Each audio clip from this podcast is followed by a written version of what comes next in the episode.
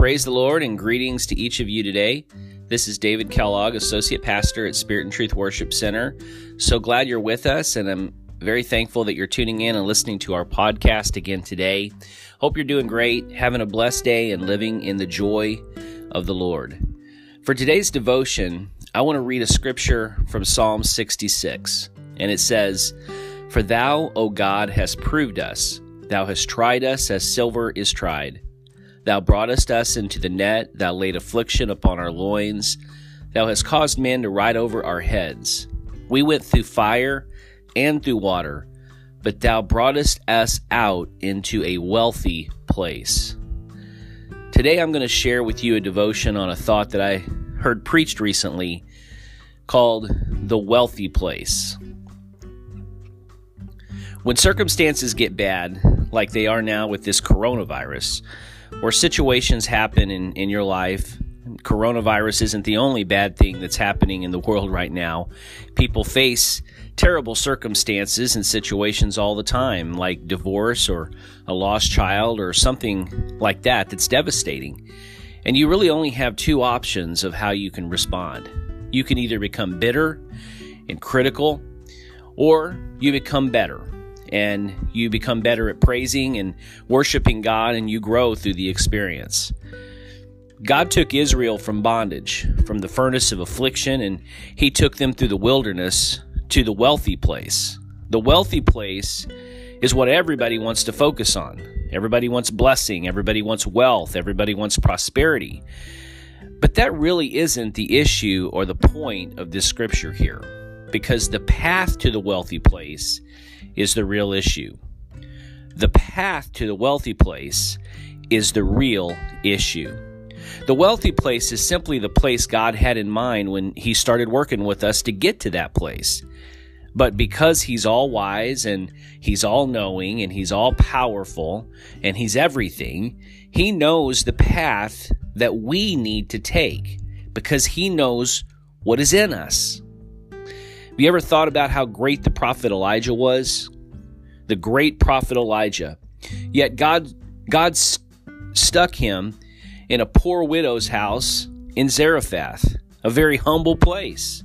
He, he wanted Elijah wanted to get out there and do great things and great exploits for God, like he did at Carmel when he f- called fire down from heaven and the prophets of Baal were destroyed. But to get to a Carmel, it required a Zarephath. And sometimes God, in His wisdom, He puts us into humbling situations that we don't like. But it's the path to the wealthy place. Let me read some scriptures to you here today. Job 36, verse 29 says, Can any man understand the spreading of the clouds? We're, we're in a cloud cover everywhere right now. Financially, emotionally, unemployment, is higher than it's ever been since the Great Depression. You name it, there is a cloud covering over our nation and over our world right now. But can anybody really understand it? And Job says, For the God who is all wise and all knowing, whose paths are perfect, yet he spreads the clouds. And once he spreads the clouds, you have to walk in darkness for a period of time. You can't walk in light because he puts out a cloud. The sunshine is still there behind that cloud, but you can't see the sunshine. You can't feel the sunshine, and you may may walk in what feels like a time of, of darkness or cloud covering in your life. Job 36, 27 says, Do you know the balancing of the clouds? He makes it rain, then he makes the sun shine, and then he chooses to block the sun, and you have to walk in darkness. Why? Why does he do that? Because it's in the dark places where you find out how strong your faith is. Let me repeat that. It's in the dark places where you find how strong your faith is. Someone once said, A faith that cannot be tested cannot be trusted. And if God has put us into a dark situation, He is trying to develop us. Just like pictures, photos in a dark room that have to be developed, that's exactly what happens when we're put in those cloud covering places, those dark places in our life. Don't ever believe what the enemy of your soul tries to tell you. oh, you're going to be destroyed by this. You're going to go under because of this. No, no. Bad situations are not designed by God to destroy us, but for us to make discovery in our lives and for us to develop in our spiritual walk and in our character and in our life. Because circumstances are simply catalysts that develop character. God is more interested in godly character in you than in any just about anything else. He's more interested in character than the ability to preach or the ability to sing or teach or anything like that. Building character is what is most important. So in this situation we read in Psalm, we read in Psalm 66 where it says that God led them to a wealthy place. Guess what the process was? It says he brought them through the fire and then he brought them through the water and they had to go through both. It's like a farmer reaping a harvest. You you can't just have a season of rain or a season of fire. You have to have months of rain and then months of sunshine for the harvest to be produced. And God, in His wisdom, allows craziness like what we're going through right now for something beyond what we understand. Why? Because there's a harvest coming up. We're heading towards the wealthy place. And remember, the wealthy place is the place God had in mind when He first called us to walk with Him. I've heard it said that you can only advance by adverse, adversity. You only get strength from struggle. Circumstances are the things God uses to develop us. Resistance is what produces strength and power. Weightlifters build strength through the weight they lift. The more the resistance, the stronger the muscles become. Because when you lift weights, it literally breaks the muscle down. And then it creates new muscle and makes you stronger. So when God puts us in something that is resisting us, it's not to ruin you, it's to develop strength and character and the divine nature of God. We may be in dark times right now, yet the scripture says, He knoweth what is in the darkness, and light dwells in him. Hallelujah. He knoweth what is in the darkness, and light dwells with him. The light doesn't dwell with us. He's the author of light.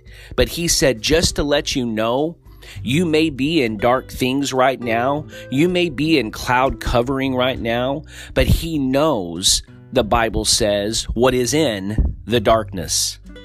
Then you go over to the book of Job again, where he says, And God setteth an end to the darkness. Hallelujah. Don't ever believe that hell is in charge of light and in charge of darkness. Remember the Lord when he rose from the dead? The Bible says he took the keys of death, hell, and the grave. That means Satan doesn't even have the keys to his own house. So don't listen to what the enemy says about what he's going to do to you. When God gets ready to end the darkness, he can end it in a split second. Exodus 20, verses 18 through 21 say, And the Lord came down on the mountain, and Sinai shook with a great thundering, and there was lightning and there was thunder, and the people became terrified. The Bible says they removed themselves from the mountain. And watch this it says Moses drew near to the thick darkness where God was. Did you catch that? Moses drew near to the thick darkness where God was. He was in the darkness. So it doesn't matter how thick your darkness is. God is in your thick darkness and he knows what to do and he knows how to help you. You know, sometimes when the Lord allows situations in our lives, all we can do is ask questions. But remember this Job said, I have kept his way. I have esteemed his way better than my natural food. I have not varied. But he says, He is of one mind, and who can turn him? For the thing which he has appointed unto me, that will he do. And many such things are with him. So if you can accept this today, if you can understand that your incident is not an accident, it's an appointment. God has appointed that situation in your life. Why? Because He's going to help you discover how small, how little, how spiritual, whatever you really are and you're going to experience revelation of how great He is. Because after Job went through all of that stuff, he said, I put my hand on my mouth because I was talking about stuff I didn't even understand. You're so great and so majestic, Lord. I, I repent of everything that I said. God wants to bring us to the place that we see how great He is, how in how insignificant we are in ourselves. Yes, we have value and worth and preciousness in the sight of God, but in ourselves we are nothing.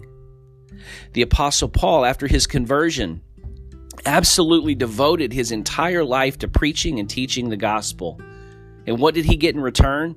Half of his ministry was spent in prison.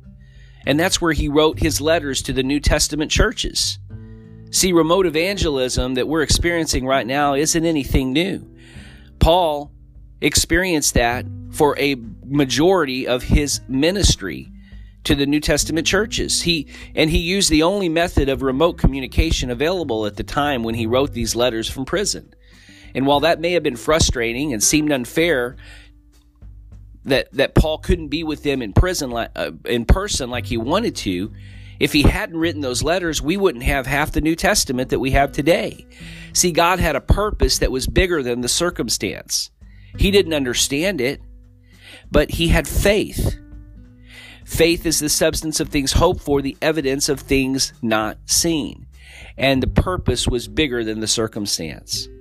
So be encouraged today. Be persuaded today that, as Paul said, neither death, nor life, nor angel, nor principality, nor things past or present, or things to come, nothing shall separate us from the love of God. You may be in the dark place, but God knows the end. And if you will be faithful and you will faithfully serve the Lord through the situation, He will bring you to the wealthy place. Amen. Let, let me pray with you today. Lord, we thank you for your power. We thank you for all knowing, your, your ability to see beyond everything. Lord, help us to just relax and put our trust in you. Help us to put our faith in you. Lord, to know that even though we may be walking through a valley, through a, a shadow of death, through a dark place, through a, a cloud covering, there may be fear that's trying to take hold of hearts today. There may be anxiety and depression. But I, I ask in the name of Jesus that you would release your people from all of those things today and that you would put a hand of protection on us, God. Help us to see there is a process that you're taking us through. There's character that you're building, that you're at work, God. You're not, you have not lost control. Lord, through all the questions and all the circumstances, God, you are in complete control. You've got a purpose that's greater. You've got a plan that's greater. And Lord, help us just to be thankful that we're part of the process of something greater than ourselves that we're, we're involved in right now. And in the name of Jesus, I pray that you bless everyone that has listened to this podcast today. I pray that you put a hedge of protection on them, their families, their home, their lives. In Jesus' name I pray. Amen.